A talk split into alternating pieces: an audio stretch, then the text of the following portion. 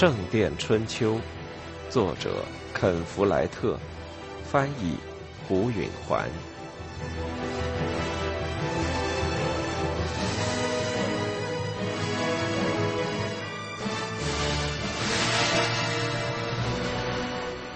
这时，院长一只手抱起一个孩子，再也没看那两个士兵一眼，就抱着他们走出屋去，一路沿着山坡的陡路，到了修道院的圣殿。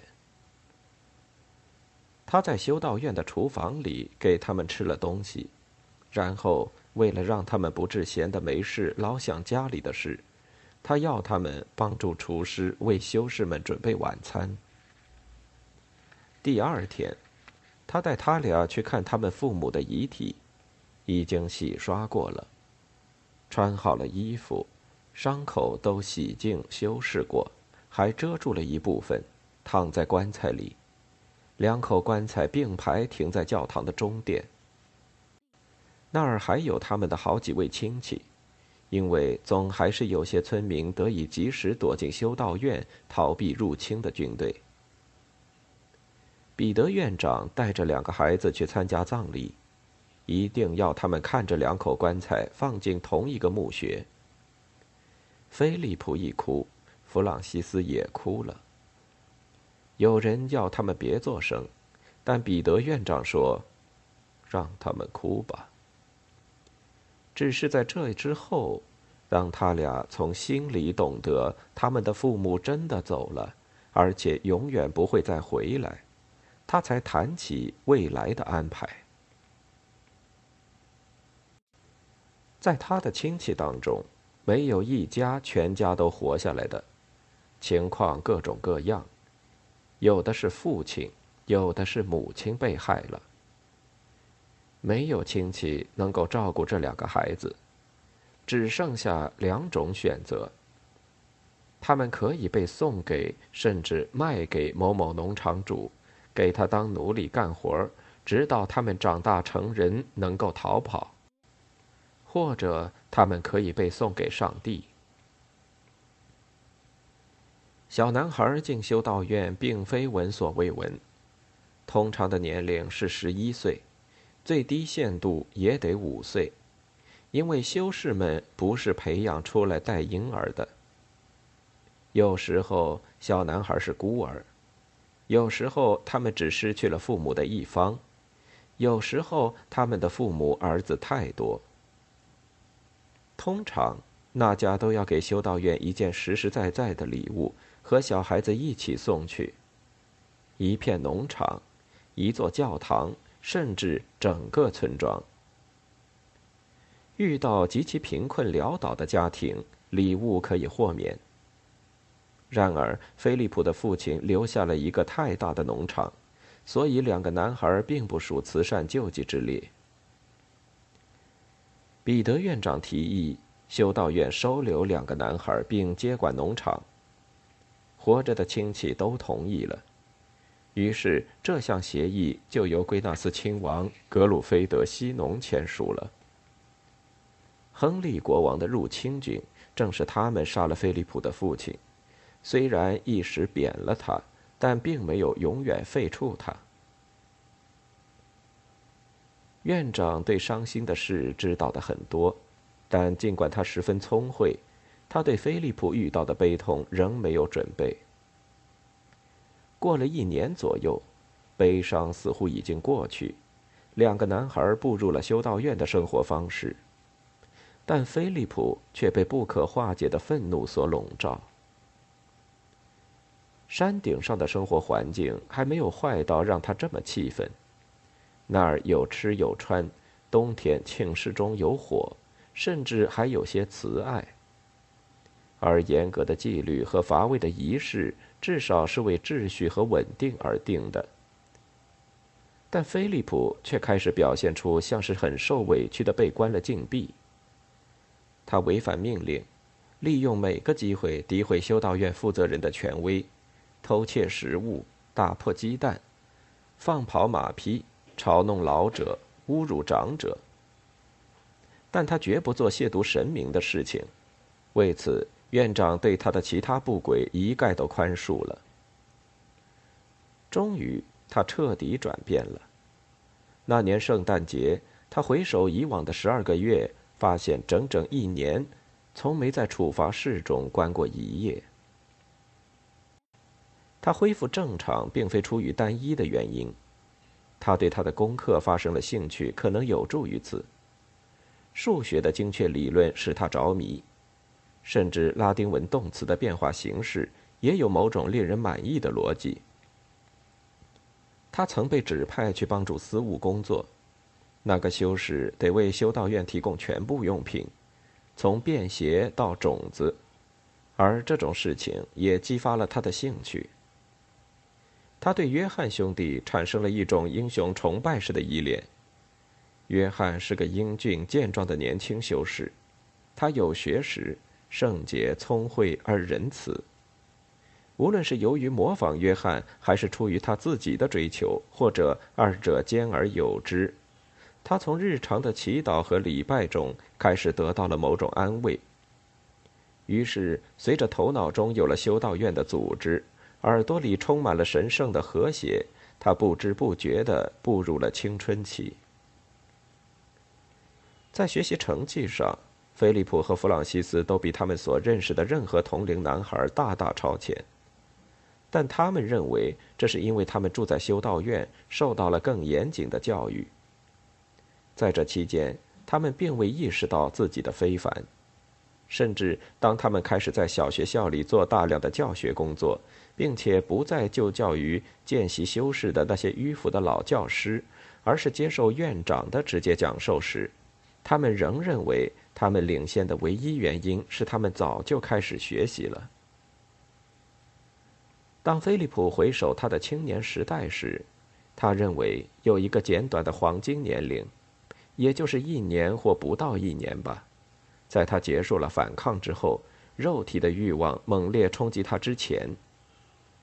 随之到来的是备受折磨的时期，不纯洁的思想、夜间的遗精和忏悔神父一起度过既可怕又尴尬的难熬时光，无穷尽的苦修和用刑罚磨练肉体。情欲从来没有完全停止困扰他，但最后确实不那么重要了，只是偶尔来打搅他一下。那种时候很少，都是在他身心闲得无聊的时候，就像旧伤会在阴天作痛一样。弗朗西斯进行这场战斗还稍迟一些，显然他没有就此问题向菲利普讲过知心话，但菲利普有种印象：弗朗西斯对邪恶欲望的斗争不那么勇敢，对于他的失败简直过于愉快。然而，主要的是，他们俩都能做到平息激情，而激情可是修道院生活的最大敌人。当菲利普和斯务一起干活时，弗朗西斯为彼得院长的副手工作。斯务去世时，菲利普才二十一岁，尽管年纪轻轻，却接手了这一工作。而当弗朗西斯到了二十一岁时，院长建议为他创设一个新的职位——副院长助理。但这一建议触发了一场危机。弗朗西斯请求原谅他不能担负这一责任，并在他在任期间要求离开修道院。他想被委任做教士，在外面的天地中为上帝服务。菲利普又惊又怕，他从来都没想过。他们中间会有人离开修道院。如今他那份困窘就如同听说他是王储一般。然而，经过多次努力之后，弗朗西斯居然出了修道院，进入世俗天地，不久就成了格洛斯特伯爵的私人教师。在此之前，菲利普即使偶尔想过自己的前途，也看得很单纯。他将要成为一位修士。过着简朴和服从的生活，到了老年，或许会成为一位修道院院长，努力不辜负彼得为他树立的榜样。如今他不知道上帝是否有意为他安排别的命运。他记起了智者的箴言：上帝期望他的仆人们扩大他的王国，而不仅仅是维持现状。他诚惶诚恐地和彼得院长分享这一思想，心里完全清楚，他在冒因忘形的骄傲被惩戒的风险。出乎他的意料，院长说：“我一直在思索，你需要多久才能悟出这点？当然，你注定要做别的事。”诞生在一座修道院的视野之内，六岁成了孤儿，由修士养大。二十一岁就当了司务。对于一个准备终身在一个偏僻山区的凄凉山顶上的小修道院中度过的人来说，上帝不会对他的成长如此操心。这里对你来说，天地太狭小了。你要离开这里。菲利普听完，几乎不知所措了。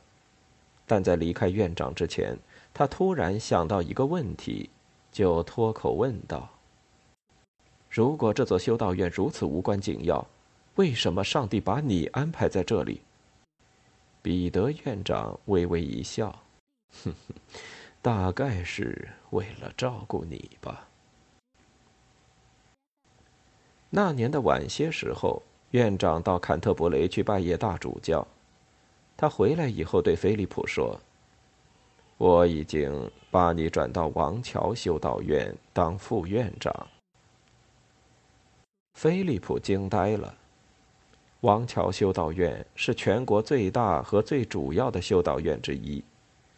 那是一座大教堂附属的修道院，首座是大主教。理论上说，大主教就是修道院的院长，不过实际上，修道院由其副手管辖。詹姆斯副院长是一位老朋友，彼得院长告诉菲利普，最近几年嘛，他变得十分萎靡，我也不知道是怎么回事。无论如何，王乔需要年轻的血液。尤其詹姆斯和他的一座附属修道院之间有些矛盾。那是在森林中的一个小地方，他急需一个完全可靠的人去接管那座附属修道院，将其引回神圣的道路。那么说，我要做那附属修道院的院长吗？菲利普惊讶地说：“院长点了点头。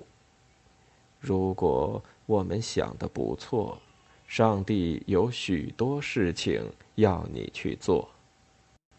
我们可以期待他会帮你解决这座附属修道院可能存在的任何问题。如果我们想错了呢？你也总可以回到这里来。”还做我的私物。不过我们没有错，我的孩子，你会看到的。他告别时热泪盈眶。他在这里度过了十七年，修士们就是他的家庭成员。如今他们对他而言，比被野蛮的夺去生命的父母还要真实。他。也许永远不会再看到这些修士了，他伤心极了。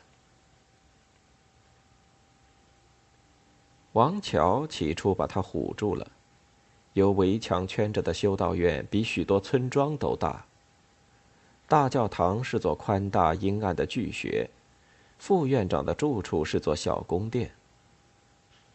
但待他习惯了这里宏伟的规模，他就看出了彼得院长在他的老友詹姆斯副院长身上注意到的那种萎靡迹象。一眼就看得出，教堂需要大修。祷告说的急促不清，肃静的规定时常遭到破坏，而且仆人太多，竟然比修士还要多。菲利普很快就度过了受到震慑的阶段，而变得气恼。他真想掐住詹姆斯副院长的脖子，摇晃着他说：“你怎么敢这么做？你怎么敢对上帝匆匆的祷告？你怎么敢默许见习修士玩头子，让修士养爱犬？你怎么敢住在宫殿里，让仆人簇拥着，而任凭为上帝用的教堂坍塌？”当然，这种话他一句也没说。他和詹姆斯副院长做过一次简短而正式的会晤。副院长是个又高又瘦、弓腰曲背的人，仿佛全世界的烦恼都沉重地压在他那圆圆的肩头上了。随后，他又和副院长的助理雷米吉乌斯谈了话。谈话一开始，菲利普就暗示。他认为副院长可能早就想来一番变革，希望他的副手能够全力支持。但雷米吉乌斯不把菲利普放在眼里，似乎想说：“你以为你算什么人呢？”就此改变了话题。雷米吉乌斯说：“林中的圣约翰附属修道院三年多以前就建成了，有土地，有产业。”到如今早该自给自足，但事实上仍要依靠主修道院来供给一切。还有别的问题呢？一个偶然在那儿过夜的副主祭批评了礼拜仪式的举止，过路人断言他们在那一带被修士劫掠过。还有不法行为的传闻，雷米基乌斯不能或不肯摆出具体细节这一事实本身，恰恰是另一个例证。说明整个管理系统是多么庸散。菲利普离开时气得直抖。修道院应该为上帝增光添彩，要是做不到这一点，就什么也不是了。王桥修道院简直比什么都不是还要糟。他以其懒散亵渎了上帝，但菲利普对此无能为力。他所能希望的，莫过于改革王桥的一个附属修道院。在赶往林中附属修道院的两天骑行中，他仔细思虑着他得到的一领半爪的情况，并且虔诚的琢磨着办法。他决定开始要稳妥、不动声色的着手。通常，副院长都是由修士们选举产生的。但对一个附属修道院来说，他只是主修道院的下属，只需由主修道院的副院长挑选即可。因此，菲利普没有被要求提交选举他的职务。这就是说，他不能指望那些修士们会有好心。他不得不小心翼翼的谨慎从事。他需要了解更多败坏那里声誉的问题，然后再决定如何用最好的办法来解决。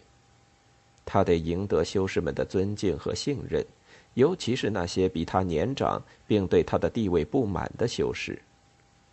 然后，等他掌握了全部情况并坐稳了领导位子，他就采取坚决的行动。不这样是办不好的。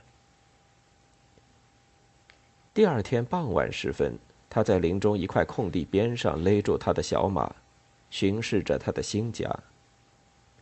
当时那里只有一座石头建筑，就是祈祷室。菲利普在第二年建起了新石头寝室。其余的都是木头盖的房子，看上去摇摇欲坠。菲利普不满地想：由修士建造的一切都应该能保证长久使用，无论是大教堂还是猪圈。当他四下观望时，他又注意到了在王桥使他震惊的那种懒散，没有围篱，干草流散到谷仓门外，鱼塘旁边就是粪堆。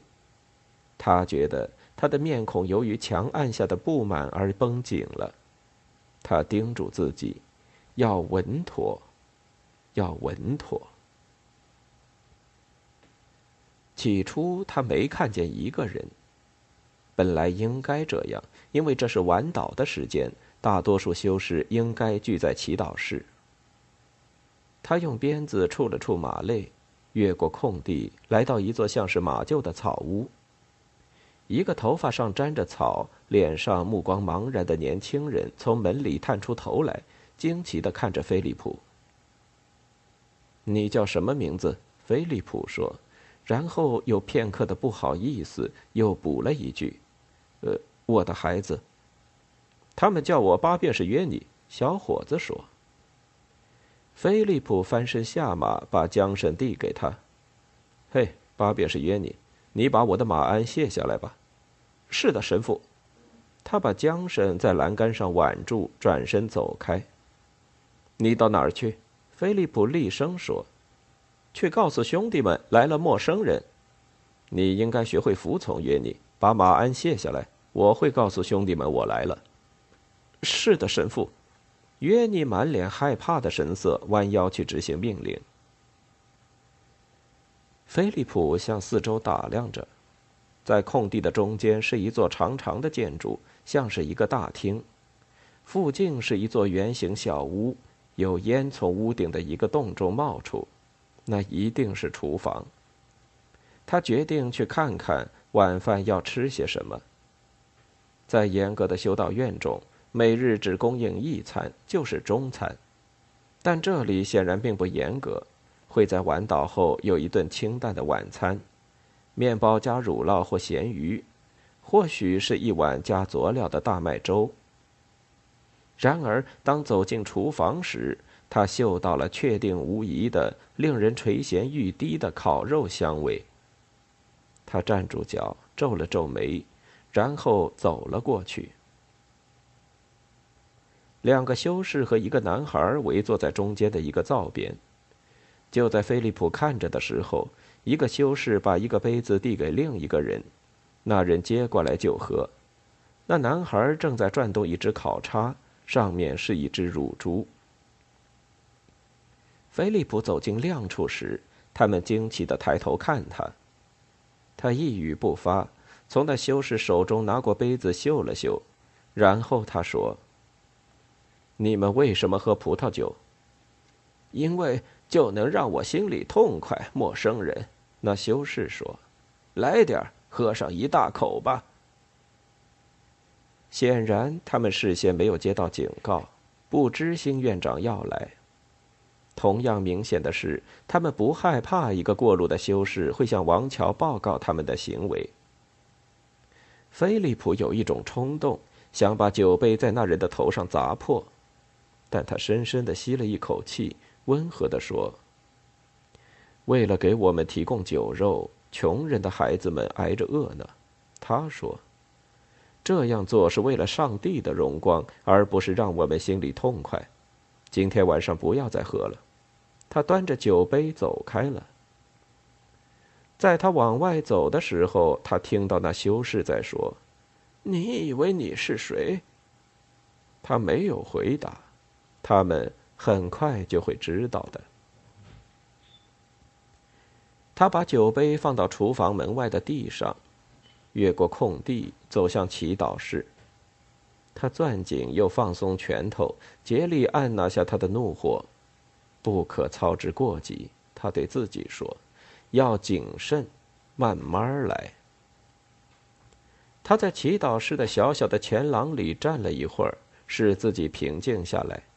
然后轻轻推开项目大门，悄悄走了进去。有十多个修士和几个见习修士背对他不成行的站着，他们的对面是一个司铎，正在读着一本打开的书。他飞快的读着祷文，众修士敷衍的含糊应声，长短不齐的三支蜡烛照在肮脏的圣坛罩布上。后面有两个年轻的修士在聊天，他们不管祈祷正在进行，故自兴致勃勃地谈着什么。当菲利普走到和他们并排时，一个人说了件有趣的事，另一个笑出了声，淹没了斯多急促不清的诵读声。菲利普的最后一点点忍耐到头了，一切有关稳妥行事的念头从他头脑中一扫而光。他张开嘴，扯开喉咙叫道：“安静些！”笑声停止了，斯多停止了诵读，整个祈祷室鸦雀无声，所有的修士都回过头来盯着菲利普。他伸出手去揪住了那个放声大笑的修士的耳朵。他和菲利普年龄相仿，但个子更高大。但他一时惊慌的没来得及反抗，就被菲利普拽得低下了头。跪下！菲利普吼着。有一阵子，那修士似乎要睁开，但他知道自己没理，而且正如菲利普事先估计到的，他的对抗也让负罪的良知泄了气。当菲利普用力扯着他的耳朵时，那年轻人就跪了下去。你们全体，菲利普命令道：“都跪下。”他们都曾宣誓要服从。他们近来虽然肆无忌惮的过着无视戒律的丢人现眼的生活，但还不足以抹杀经年养成的习惯。有一半修士和全体见习修士立刻跪了下去。你们全都违背了自己的誓言，菲利普说着，发泄着他的轻蔑。你们是亵渎神灵的人，全都是。他的目光巡视四周，与他们面面相觑。你们的忏悔从现在开始，他最后说。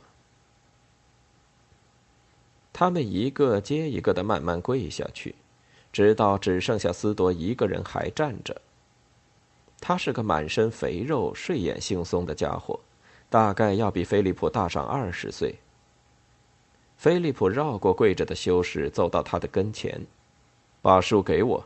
他说：“那个斯朵挑衅的回瞪着他，没有作声。”菲利普伸出手去，轻轻握住那本大书。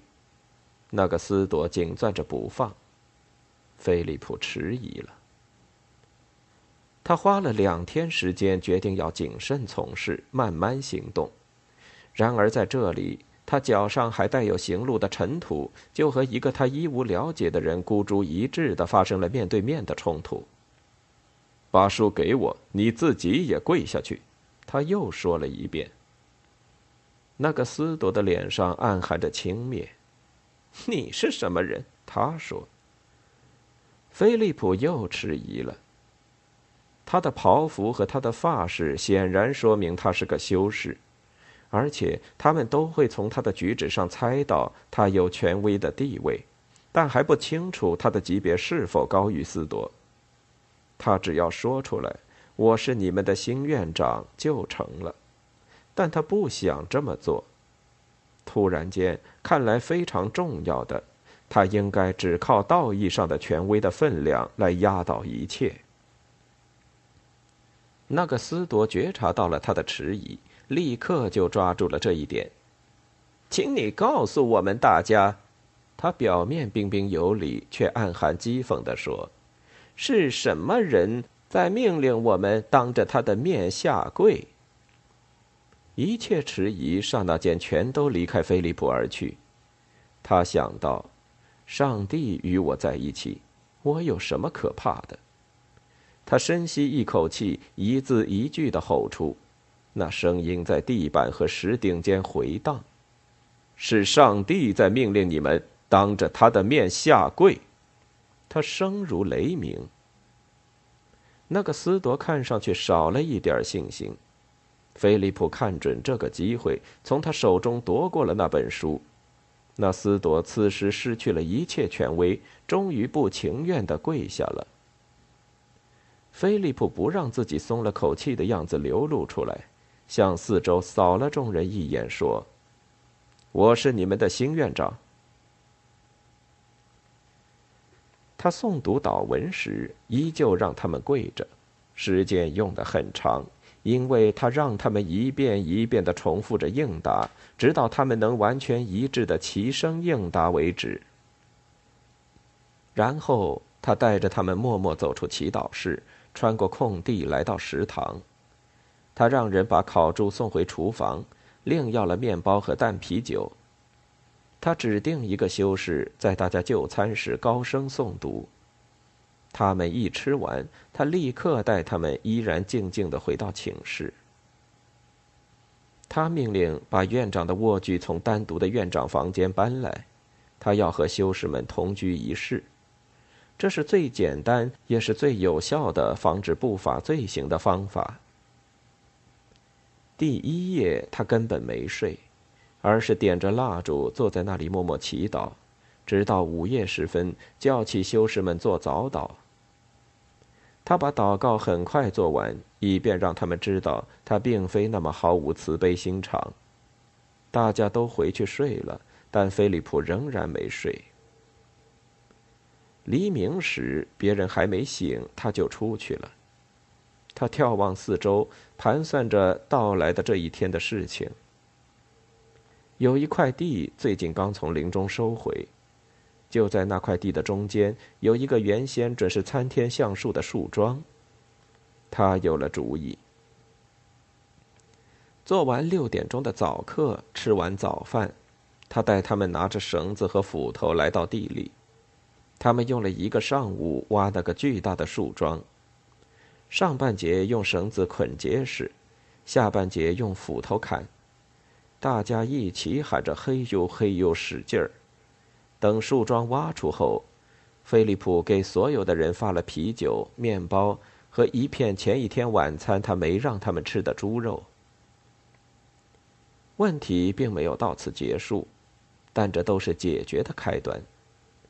从一开始，除了做面包的粮食和祈祷室的蜡烛，他就不向主修道院要任何东西。修士们得知，除非靠自己豢养和捕捉动物之外，不会再有肉吃之后，便精心喂养家畜和捕捉野鸟了。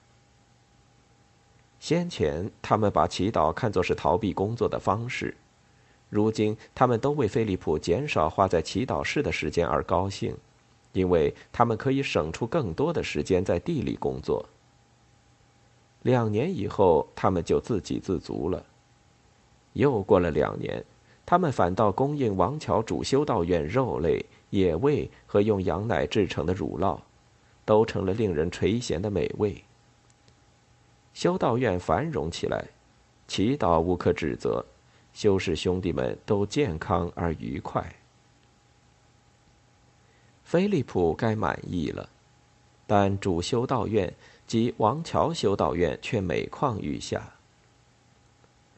那里原是全国一处重要宗教中心，各种活动热火朝天，图书馆有外国学者造访，修道院有贵族们来咨询，祭坛吸引着来自全国各地的朝圣者，其好客为贵宾赞誉，其慈善被穷人称颂。但那教堂如今却在倾颓，修道院的一半建筑空空荡荡，修道院也负债累累。菲利普每年至少去一次王桥，每次回来都满肚子翻腾着怒气。有虔诚的教众奉献，有用心的修士增加的财富正在被随随便便的挥霍着，简直是一群败家子。部分问题在于修道院的地址。王桥是个哪也不通的僻路上的小村落。从第一位国王威廉，他被称作征服者威廉或私生子威廉，要看说话人而言，从他以来，大多数大教堂都发展成了大城镇，但王桥逃避了这种巨变。然而，在菲利普看来，这并非不可克服的问题。一个带有大教堂的兴隆的修道院，理应本身就是一座城镇。真正的麻烦在于老副院长詹姆斯的懒散。如果用一只软弱无力的手操纵舵柄，船就会在危险水域打转，哪儿也去不了。而且令菲利普痛心疾首的是，只要詹姆斯副院长还活着，王桥修道院。就要继续衰败下去。